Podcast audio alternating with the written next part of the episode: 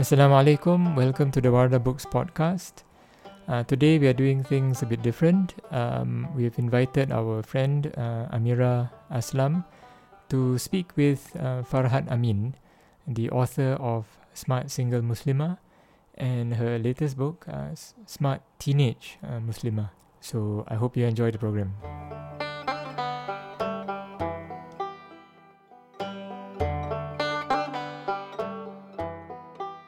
Assalamu alaikum and welcome to the Wardah Books Podcast. Today, we're excited to be speaking to Farhat Amin. Farhat Amin is an author and host of the popular podcast Smart Muslimah. She shares Islamic life advice via her website to help women achieve confidence in their faith. She has over twenty years of experience in the area of teaching and parenting. All right, Assalamu alaikum, Sister Farhat. Thank you so much for agreeing to do this podcast with Wardah Books. Walaikum assalam. Jazakallah khair for having me on. It was it's really nice of you guys to invite me. That's so great. Uh, I'm so excited to be speaking to you today. So Smart Single Muslimah is a best-selling book um, that came out, I think, maybe two or three years ago. Uh, what led you to writing this book particularly? Well, it was a book that I had not planned to write. However, it, the topic of Muslim women and the challenges that they're facing, that's something that I, as a Muslim woman, I've been interested in since I was eighteen, I think. And a lot of the books that I have read by Muslims and non-Muslims have always kind of been on that subject. If it's about Muslim women, I tend to want to read it. And what was interesting, I that when I read, I, I take tend to take notes. I've got lots of notebooks with the notes about the what I learned from the books and, you know, just interesting things to help me digest and, and really absorb what I, I'm reading. And two years ago, what I noticed was that the issue of marriage kept coming up. But, um, okay, marriage is a perennial topic for Muslim women. However, mm. the um, in specifically the idea that it was getting difficult to get married um, and it was... And this was something I'm sure brothers have the same issues, but because I, I'm I socialize and, and talk to and, and read about women's issues that I don't touch upon the men, to be honest. I don't, that's not, I stay in my lane when it comes to that. And so I, I was noticing this was coming up a lot. And I was just curious that why is that happening? Because um, I would say when I had got married, which was approximately twenty-five years ago, it wasn't as difficult. Mm. And Um, and I don't know, I'll be so interested to hear your thoughts as well. And so then I was looking at, okay, I was asking sisters, and I have a podcast as well, Smart Muslimah podcast, but I was asking sisters, why is it then? Why why do you think you, it's difficult? And um, so they were giving their views. And but then I thought, okay, let me do a bit of academic, you know, in quotes, mm. research on this. And I looked at some papers, I looked at books written by non-Muslim women in particular about the whole idea of being single and the kind of what's been happening in the non-Muslim, you know, sphere as far as what's happening there. And what I found so interesting was that if you look at your average um, secular non-Muslim woman living in the West, the trend is that they are not getting married. And so this is just statistics here, that mm. they've said that they're not getting married. And this is a trend that has happened since really, it's begun in the nineteen sixties. The trend for marriage has gone down. And the reasons why they are not getting married is that they don't feel marriage is necessary anymore. And we can definitely, again, if you if you read papers on this and, and books, feminism definitely comes into here and, and the sexual revolution. There's a few things going on here uh, that are contributed to that trend amongst non-Muslims. And you have now, there's a really interesting book called All the Single Ladies. It's written by an American journalist. That I think that was a really um, interesting to read, that the point that they have got to now is that marriage is redundant and it's actually okay to not be married. You can just, what you can do is you can um, have your relationships um, without the need for marriage, and you can just be happy, you can be content with whatever, with those life choices, and you don't need to lose anything. So for example, um, in in the in Western societies, if you do get married, your as a woman your potential to earn is reduced. Mm. uh, compared to a man. And they give various reasons. So when women take take career breaks, it's very difficult for them to then get back to that same level of pay or be equal to men. And so what this author was saying, it chimed with what many uh, other non-Muslim writers were saying, is that women don't need marriage anymore. And the thing is that with the proliferation of, um, you know, dating apps such as Tinder, et cetera, you then don't need that need you have for companionship or, you know, intimacy is fulfilled through casual relationships. So that's what they're going through. Now, the thing is, for Muslim women now, so many of those things that I've listed, so, um, okay, premarital relationships, um, the, you know, even the idea of, I, I haven't mentioned the idea of motherhood yet, that mm. again, they say it themselves, it's not valued as much as it used to be in, in you know, in these yeah. modern societies. Now, for Muslim women, that is problematic, that firstly, we cannot, uh, alhamdulillah, you know, Uh, our creator tells us we cannot have premarital relationships. You know, having mm. children is a blessing, and the vehicle to achieve that is marriage. Alhamdulillah, our deen tells us to get married, but we're living in societies that are telling us to not get married. Um, that that is the issue, and without realizing it, we are getting, our view of marriage has been affected, and I, I include myself in this, um, has been affected. And but then we're also being subtly put off it, where we're thinking, oh, I don't need to get married, or um, it will just happen, or ma- marriage isn't a priority. It's, you know, it shouldn't be more of a priority than any other um, things that goals that we want to achieve. So these are the things that I do. I'm looking at in the book that we need to rethink this, that if we're going to copy and without subconsciously just following um what non-Muslim women are doing and what secular kind of liberal society is telling us to do, we end up being unhappy, because many of the wonderful sisters that I've spoken to, they want to get married, but they, they've said, we don't realise why it's become so difficult. And what I'm saying here is we've become affected by ideas that contradict our deen, and we need to rethink this. So that, that's the whole premise of the book. Right. Thank you so much for that. Yeah, th- there's definitely a lot of challenges um, when you talk about like getting married.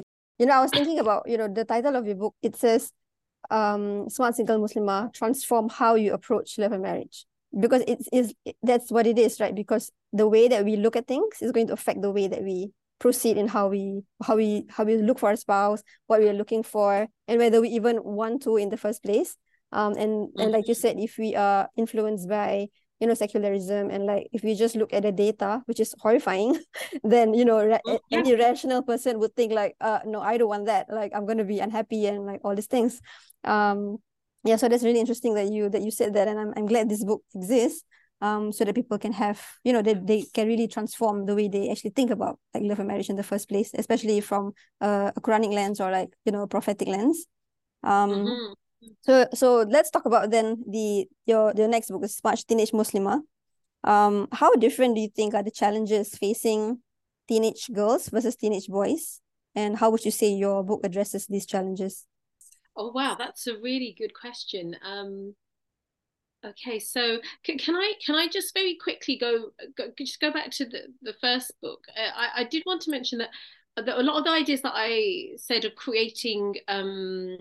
trouble for Muslim women when it comes mm. to marriage uh, well you know okay so we've got secularism, feminism, um the idea of, of um individualism so so much and the, but also I did I don't think we should let the Muslim community off the hook here, um mm. in that there are certain ideas that we fundamentally know are not from Islam, but we have as a community, and I would say worldwide, adopted them, um, and they are also creating barriers for for marriage, and namely racism and nationalism.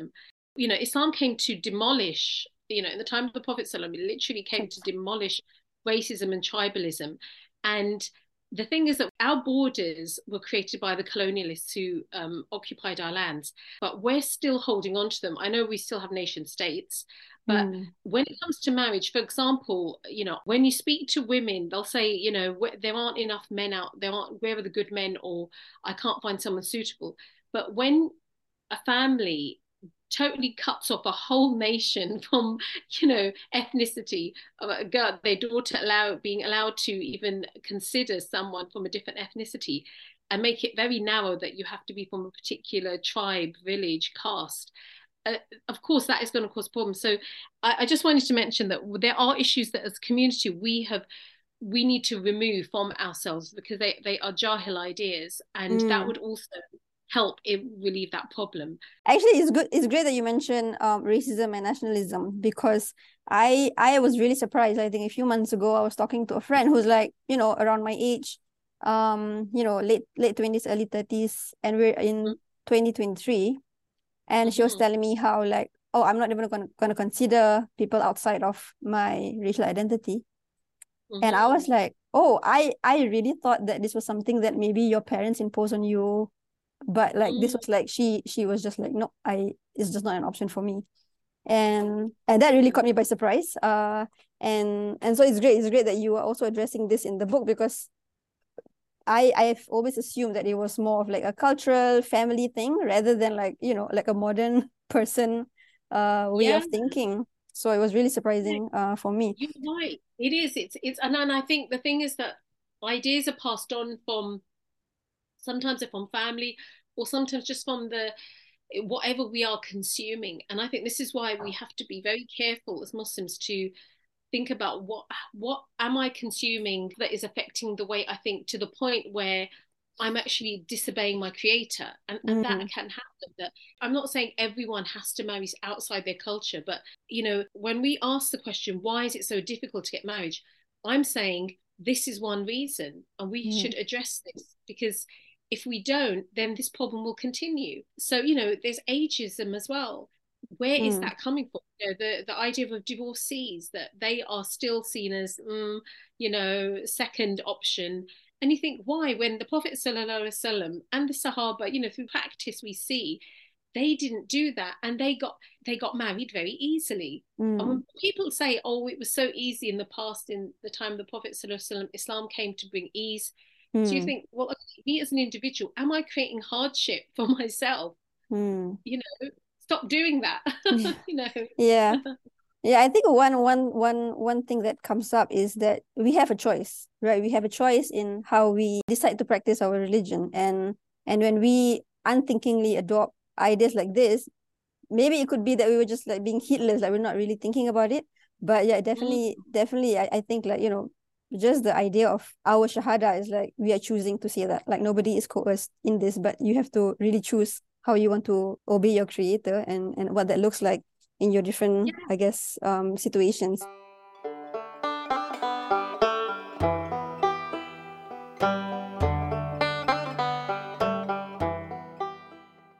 So the second question that I had, um, how different are the challenges facing teenage girls versus teenage boys?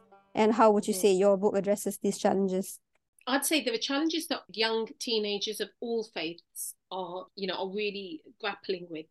And I'd say nowadays the idea of being very individualistic, I think that, you know, manifests in many ways. So one, I'd say being obsessed with yourself mm. and your needs and what you want, and, you know, that idea of me, myself and I, it's become even more concentrated nowadays. And so everything that you want is important, and you don't need to think about how your actions impact others. It's about fulfilling your desires and your feelings. And so they're, you know, teenagers are living in this bubble where they, they feel very entitled to having everything, and people should accommodate them. And that's not because they were created in that way. It's society has mold, is molding young people to think like that nowadays. Um, again, if we look at the uh, fundamental beliefs of liberalism, um, which is the dominant, you know, way of thinking in the West nowadays, it is individualism, and your your rights are so important, and it's about demanding and getting those rights. Now, there's the caveat of as long as you do not harm anyone else, mm. but we can see that caveat, that kind of is is ignored a lot of the time, because you know, when being selfish, you're not thinking about what, what harm you're going to create to others. So that's one thing they're being told to do. Then another um, idea that is being pushed to girls is to be promiscuous and to sexualize themselves. And that somehow by doing that, they will be happier and they will be empowered. It's not, it's not just about dressing anymore. It's about how you, um, that you should be this sexual being. Again, this comes back from the sexual revolution, that fulfilling those needs and desires in any way you want to, um, you know, and gaining pleasure is completely okay. You know, don't break the law. You know, there should be consent. So you've got these, those two ideas. And then again, feminism, as in your, coming back to your rights, that everything you should be able to do, everything a man or teenage boy can do, you know, you should be treated the way you want to be treated. Um, so for example, if you were, however you want to identify, mm. others must accept that, even if it goes against reality. Um, So it's not making young teenagers happy. That's one thing that's very interesting. If you look at any studies done by Pew, or in the U K, there's the N H S, just looking at, the, again, the data on research about the happiness levels of teenagers in the West, and it, they come very low in the ranking. In the in the so-called third world and developing world, um, young women are happier. Mm. But you think, okay, so they're giving, they're, those are the challenges they're facing, but at such a young age, they're expected to, you know, be promiscuous. They're expected to make decisions without the, you know, advice or the reliance on their parents, because you'll find that the role of parents is diminishing, you know, every mm. year. And, and that is very troubling, because young teenagers, their brains are still developing. They don't have the experience um, required to, you know, know things about safety, about, you know, about who to trust on, on in a world which is extremely shallow and based on appearances. A, an older, wiser individual in your life who you can get advice from and that can tell you, well, okay, this is what you need to be careful about. It's like that advice of elders is being ignored. And just as an example, if you, the way that how how do we know this? How how am I coming to this conclusion? Now, all you need to do is look at, um, for example, Netflix shows that are the target audience is teenagers. I'm going to give you the example of Wednesday. Mm. It's um, it was very recent, and it's about, if if anyone who doesn't know, it's part of the Addams family. There's a their daughter, a teenage girl called Wednesday. If you look at her character, now the show in itself, I watched this for research purposes, because I wouldn't watch that by choice. Okay, she's extremely rude about her parents, like to the point mm. she she totally disrespects them, always telling saying horrible things about them. She's she's a know-it-all. She's very arrogant, and um, what's interesting is she doesn't present herself in a sexualized manner, that, that because the character is very, you know, is gothic, but um, it's this idea that she knows ev- she knows everything. She's very sarcastic to people, but she's the heroine.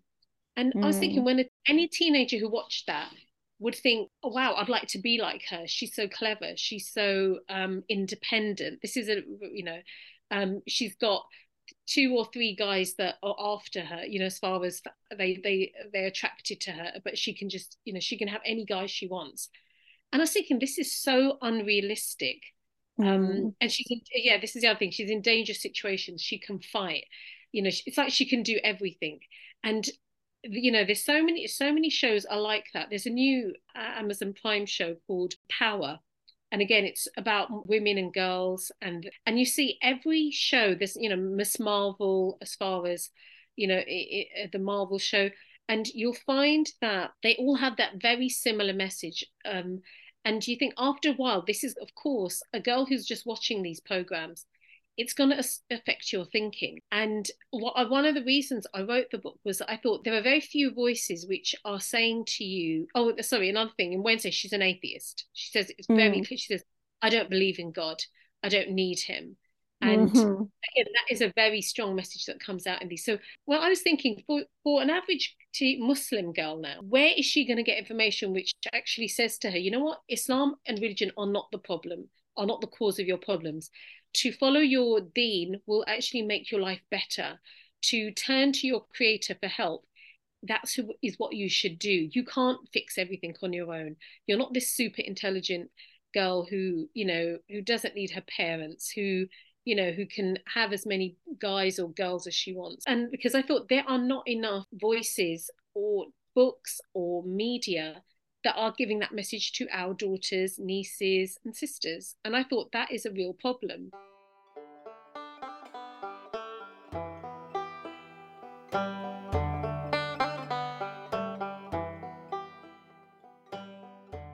I saw this this article that you had shared, or some statistic about that they they get messages from boys asking for like nude selfies up to like mm-hmm. nine to eleven times a day, which is just really wild to me. Um, and and this is really scary to think about, right? Like as a mother, or even as as an auntie, or just somebody who's concerned about like the young girls in our lives. I I mean, I've seen the reviews, like it's not just teenage girls who are reading the book, but of, of course their mothers as well. Um, so inshallah, like, you know, they get guidance on, on how to, to go about these things. Mashallah, our, our masjids, our, you know, madrasas, you know, all the places that we have where um, teenagers can go to gain knowledge, alhamdulillah, they are doing a, an amazing job. And I think what would im- make that even better is that if they tackle this issues that girls are facing, such as, you know, they are facing sexual harassment, we're facing an epidemic of uh, consumption of pornography by men and now women as well. And the things that we need to, you know, and, and just wanting to understand what Islam has to say about sex education, you know, you know, so the Islamic perspective, these are things that because of the hypersexualized world we live in globally now, because unfortunately the The ideas regarding sexual relations that exist in the West are now being exported, you know, internationally. We have that. So it's coming to our countries, it's coming to our homes. And the best way to um, tackle that is to talk to our teenagers and young children, uh, age appropriately, of course, about this so that they are not um, beguiled by it. Because, you know, all these things are very exciting and, very, and shaitan makes them seem exciting and fun. And our youth, they don't know how to deal with it, except for, and with, you know, of course, with social media, everything's there at the click of a button.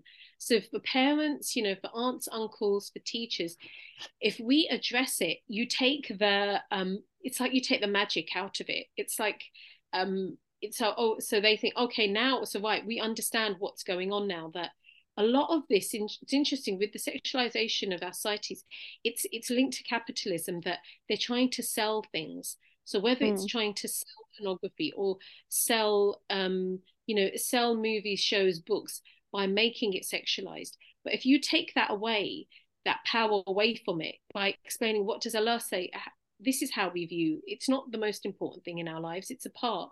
And there's a time and a place and there's privacy and there's hayar and there's modesty and you don't have to be obsessed with it like they are, because we've got, because they've got nothing else. That's the thing. Mm. What, you know, so in the book, I do have chapters about puberty and Islamic sex education, purely to help parents. If you don't know how to talk about it, you can read the book and then talk about it to your child, or you give it to your teenager. And then, because if you, because it is, it is embarrassing. It's, it's not the best, you know, not, you know, you don't really want to talk about that.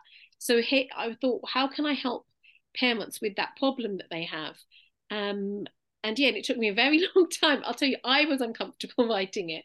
But I thought, no, as a teacher having and a mum and having, having know about it, I'll do it, inshallah. Um, and yeah, and inshallah, like you said, I really do hope it helps parents. Yeah, I think it's really important that you said that it was hard even for you to write it, because you can imagine, yeah. like, you know, for, for other parents who who maybe don't have that kind of relationship or the guidance or like resources, it's going to be like even worse. So so if it was hard for you, who who's already an educator, then, you know, like this obviously is something very necessary um to have. And especially, inshallah, if it, it'll be a good resource for them.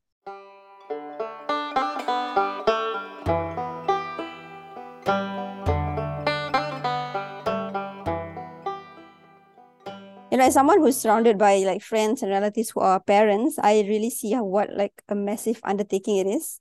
Um, and I always think about this quote attributed to Sayyidina Ali, who said, do not raise your children the way your parents raised you. They were born for a different time. And like I said before, you you have experience, over twenty years experience in like teaching and also in parenting.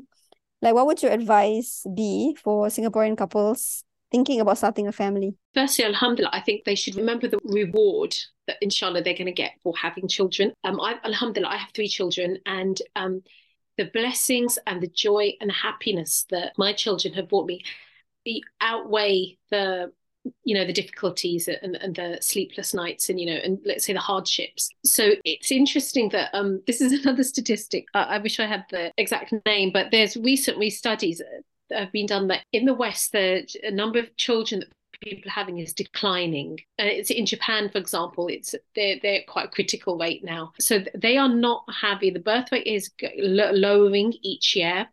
And when I look at that statistic, it makes complete sense. If in, in liberal countries which believe in individualism and are extremely secular or atheist, they have no reason to go through, they have nothing to hold on to when times are difficult. You know, there's no hadith there to tell them that Jannah is at the feet of your mother. You know, there are no hadith there for them to say that every, I'm paraphrasing, that, you know, every hardship, you know, with every hardship there is ease. ease. No, so that's a that's the eye of Quran. Um, but, you know, even the hadith about any difficulty that a believer goes through, you know, you will gain reward for that. It's, you know, the angels are writing it down. So if you have nothing to help you during the hard times, you're not you're going to choose not to have children. You maybe you'll have one and you'll think, that's it, I'm not having any more. Why why would I spend my money on children who, you know, cause me sleepless nights and I get overweight and I have to and I you know that when you hear, I'll be honest, when I hear non-Muslims speaking on the radio, talk talk radio talk um phone-ins about children, it's there's a lot of negativity and they always think about cost benefit, um and and I and I have to turn it off because God, it's it's not good. I don't like that mentality because it goes so against Islam. Whereas for a Muslim parent, so we're thinking they our children could be a source of Jannah for us. If we, you know, when we pass away, they will do dua for us, inshallah. If we raise them correctly, we'd give them good tarbiyah and good adab, they we will be a source of sadaqah jariyah for us.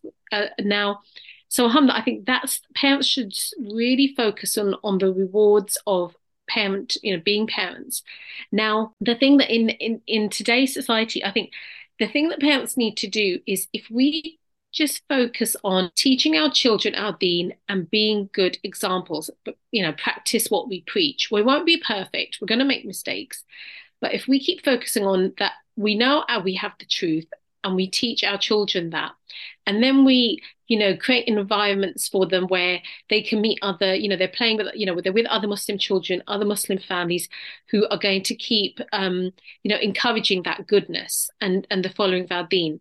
Then the things that are happening in wider society, they then will be more, more um, able to deal with them. So when they see things that contradict Islam, they, they'll have a foundation there. And of course, they're going to make mistakes.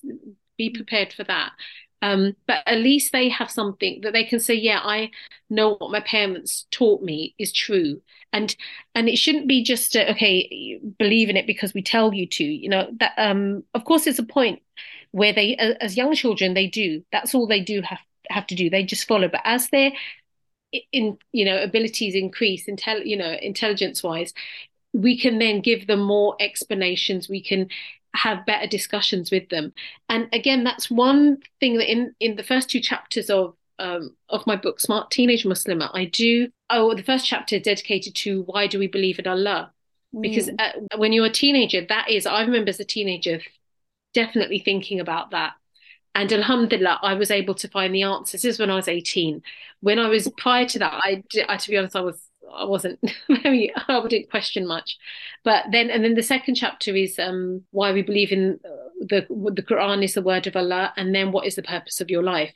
These are questions that you have to discuss with young teenagers, because even if they, they might not want to ask you, mm. they will be thinking about it, or society will for sure will make them question. So I think if, if parents just do those two things, inshallah, and then do lots and lots of dua to Allah with help to help you do, you know, because without Allah's help, you can't be a parent. It's it's mission impossible. You just, you need to, when you're upset and you and when you're in your, you need to ask Allah for help. You need to, you can even complain to Allah about your situation and ask for guidance, and and things change. You know, Allah turns everyone's hearts, alhamdulillah. I, I was listening to, I went to a, a lecture recently, and um, again, the brother was talking about this, that how Muslims, alhamdulillah, they're our weight of, you know, as far as population-wise, it was the, it was the census it was, that he was speaking about, the global census, that the number of Muslims is still increasing year on year. And it's because we keep having children. Mm-hmm. And and I thought that's really amazing. Alhamdulillah, they keep talking about population. They, when it comes to the Muslim world, they will always speak about overpopulation, and the, that's the problem. They'll what they will look at is, okay, well, what about distribution of resources and um, you know, the accum the greedy accumulation of wealth in in developing nations.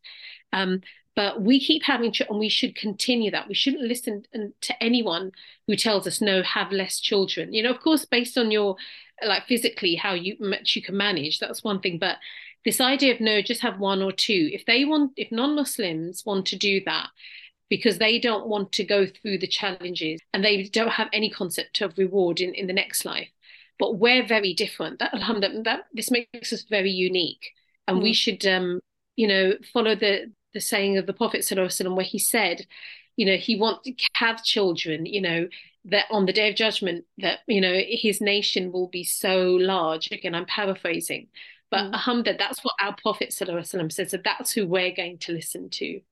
Yes, exactly. Um, I love that you included that first chapter just to establish like why it's important to believe in Allah, or like why we should believe in Allah. Um, I also, I think probably a few months ago when I came across that article that like people are watching like TikTok videos of witches, which sounds oh, sounds like such an eighteenth century thing, um, and mm-hmm. I used to always wonder like why, how would how would um, believing in a faith be be attractive in this time with like, well, like technology and science, like why would anybody choose to to to believe in in something they can't see, or you know, like, or higher power and stuff like that. And then when I saw that article about people becoming witches, and I was like, oh my gosh, like that's literally, people are searching. That is fitra, right? So people are going to look for something to fill that that void that like science just cannot answer. Um, and so I mm. think it's, it's really great that you have that that first chapter just to establish that, because clearly, even if, like you said, like, even if they're not asking these questions, they're obviously thinking about it because God has placed that seed, because it's fitra. Mm. Like, people are going to look for for a higher power or, or answers to these big philosophical questions that everybody will, will have in, in their lifetime. And if we have that as as they are teenagers, as they are maturing, then inshallah will give a solid foundation for their adulthood.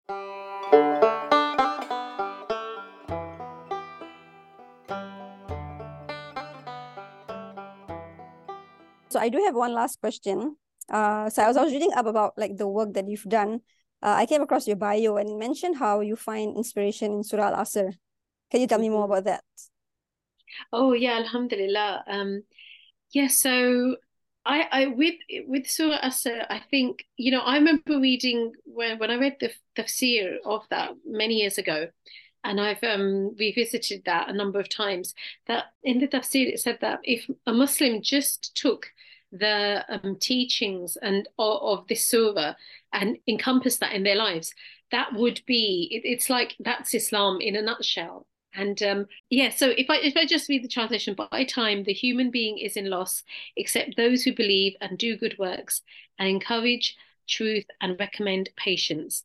So as many of you know, wal asr innal insana lafi khusr illa alladhina amanu wa amilu salihat wa tawassaw bil haqq wa tawassaw bis sabr.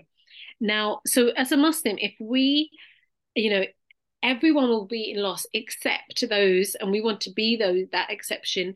So if we believe, if we do good works, so we obey our Creator, encourage truth, and recommend patience.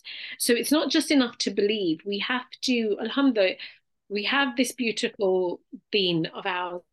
We And we need to tell others about it, you know, Muslim and non-Muslim. Um, but the way we should do it, it has to be with patience.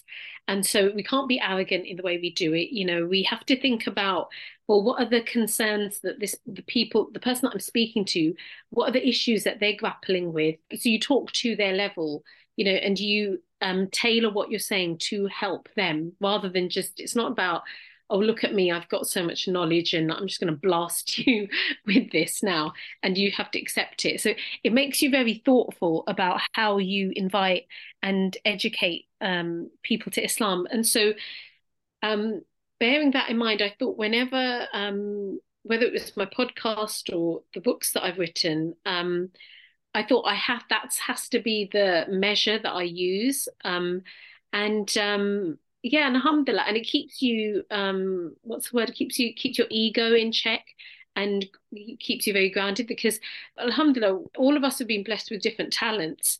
You know, alhamdulillah, um, I used to be, um, I used to work as an English high school teacher. Alhamdulillah, I don't do that anymore. I, I just teach online. I'm quite good at writing. That's what I realised, and I thought, and I enjoy researching, and I enjoy, you know, reading things. I was always a bit, ner- I was extremely nerdy at school, mm. and I thought, that's my talent that Allah's given me. So that's what I'm going to use to, um, you know, to spread Islam. And if I can see, I can help others. And it's interesting, when I was, I worked in a number of schools where I saw the trends that were happening amongst teenagers, girls and boys. But we was when I was working at the girls' school, and that was a normal state school, but there were many, it was majority Muslim girls. I loved teaching that school. That's when it really did, I realised how hard my young friend, my young sisters were finding it to be Muslim, but living in the West, when so much of what they're being taught and what they were read in, even the books that I was uh, had to teach them, um like for example, I'll just give an example, I didn't I didn't teach A-level English, but I knew one of the books on the curriculum in England is um The Handmaid's Tale, and that book is so anti-religion, and is it's um anyone who re- reads that, you will read you'll think, I hate religion, I hate men. And it doesn't, it, although it doesn't, it's a very kind of, you get the, it's a kind of Christian religion that they're saying is it, taken over the world. You, a Muslim girl would read that and see, think, you know what, that's what Islam is like as well. Islam is so misogynistic. It's so, because you'll, they'll think of examples of where men have mistreated women. And that does happen in our communities. I'm not ignoring that, but it's very easy to put, you'd read that and put two and two together and think, religion is the problem, Muslim men are the problem, I don't want to be, you know, I'm not going to follow religion in that way. And that's what they're being taught as a in the A-level curriculum. And the poetry as well, uh, will be, a number of the poets are lesbian, and it will be either extremely filthy, or it will be very, you know, um, pro-lesbian poetry, basically. And you think, and a majority of girl, it's girls who mainly take A-level English. And you think, it's, to call it indoctrination would be um, just, you know, I wonder if that would be the right word, but it's it's like propaganda, literally. And the, our girls are taking these courses and they're reading these books and they're falling for it, hook, line and sinker. You know, you touched upon L G B T Q before, and it's so interesting that Muslims, Muslim women in particular are being... Um, Again, I'm going to use the word targeted, because, you know, one book you'd say, OK, that's just one book, but like five books, five shows, you know, five movies, all giving the same message. Where I have a chapter on this in, in the in the book, where I look at Muslim representation in in popular culture. Each of those, so whether it's um, Hala, which was um, produced by Apple Movies, there's Miss Marvel, there's um, Everybody Loves Jamie, that was a Prime movie, and um, there's um, Elite, which was a Netflix movie.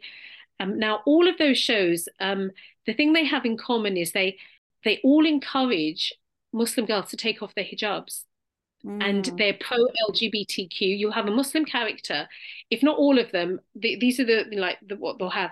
So it'll be pro-L G B T. There'll be either some kind of lesbian or gay friend in there, who the Muslim girl will put, be friends with and will support, and they'll be, you know, buddies, or the girl will be taking her hijab off, or she will be getting into a relationship with a white boy, or a um, or a Muslim boy, as in um, an example of Miss Marvel, and you think, wow, that's um, that's so interesting that when they do represent Muslim teenage girls, these are the ideas that they give to them. And again, it's not a coincidence.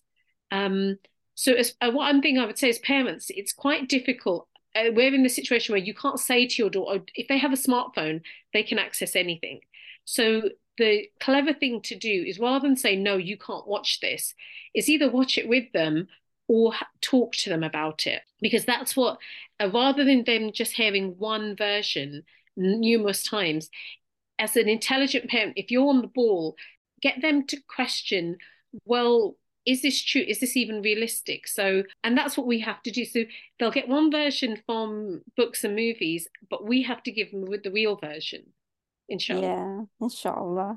Yeah, that's really interesting that you, you're bringing up the, the idea of like media representation and like, you know, and you use the word specifically, like they're targeted, right? Like clearly there's something that they want to push on, on viewers and consumers. Um, mm. And, you know, you're, you're a prolific writer yourself. You've written on like several important topics, and you don't just write, but you also have your podcast. So perhaps your next uh, project would be a screenplay, inshallah. Oh. Oh, that would be fun. Have you considered that before? I'll tell you what has happened, which I didn't, I wasn't even, wasn't on my radar. I got approached to have my book um, translated. Mm, and sure. um, was, uh, yeah, alhamdulillah, I was, I was really surprised, I'll be honest. This was actually a, a brother, but it was through a sister in Turkey. Um, she got in touch with me and said, we'd like to translate your book. And I, and I said, why? I was like, I was like, oh, really? And and she said, well, no, she goes, this, um, this brother who works at university, he said, he read your book. And he said, this is spot on. This is what we need. And and I said, but my, I'm coming from the Western experience here that Muslims and girls have. And she said, no, no, no. Um, she goes, we are facing all these issues in Turkey with mm. our teenagers. They need, you know, parents want are struggling. They need to give their girls a book to read. Like they're telling them things, but it's like after a while, your parents, it's just like background noise and they, they start ignoring you. And so they need to have from another voice. Um, so alhamdulillah, it's being translated into Turkish and French. And I'd love it to be translated into other languages as well. You know, I'm open to that. Congratulations. Yeah, I think that's really important. And, you know, the way that you talk about like the West is no longer a geographical location, right? Like the West is now an ideology. It's really like a lot of countries are, are behaving like the West or like taking, looking to the West for, you know, for how, how to live their lives. Um, I mean, obviously Hollywood and pop culture is seeped through even countries that don't actually speak English as their first language. So uh, it yeah. always surprises me when I travel to places that don't, they don't really speak English, but like all their movies are Hollywood, all their songs are the songs that we hear in, in the West. So yeah, it's really, it's really everywhere. Um, yeah, it's great that your, your book is getting um that sort of reception. Um, inshallah, this Ramadan I shall make dua that the next one will be a screenplay so that it would be, you know, on Netflix or Amazon Prime or something, because that's really how people consume uh information right now, right? Like through videos and um and through movies and stuff like that. So yeah, maybe that's yeah. be your next project, inshallah.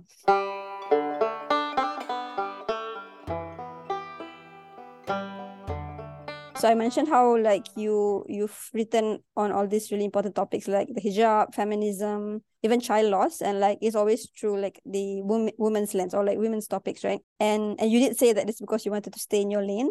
But if you could address, if you could address the men, like what would you say to them? Alhamdulillah, you have a lot of men who are in positions of power, and alhamdulillah, they should see that as a blessing and think, I'm going to use that power to help um, implement Islam. So that men, women and children get the justice that Allah has given us in the Quran. So I think that, um, alhamdulillah, men are heads of household. So that that is a source of g- gaining Jannah if you give justice to all the members of your family. Yeah, that's beautiful, mashallah. Thank you so much, Sister Farhat, for your time tonight. Oh, JazakAllah khair. Lovely speaking to you. You know, I might be coming to Singapore. Um, oh, really? Yeah, me and my husband were... Uh, um, planning a visit to Malaysia, and then my husband said, oh, we could pop down to Singapore, and I was like, oh yeah, that would be lovely. So yes, if that happens, I will get in touch with you, inshallah. All right, thank you again so much for your time. Have a blessed Ramadan. You too. Assalamu alaikum. Wa alaikum salam.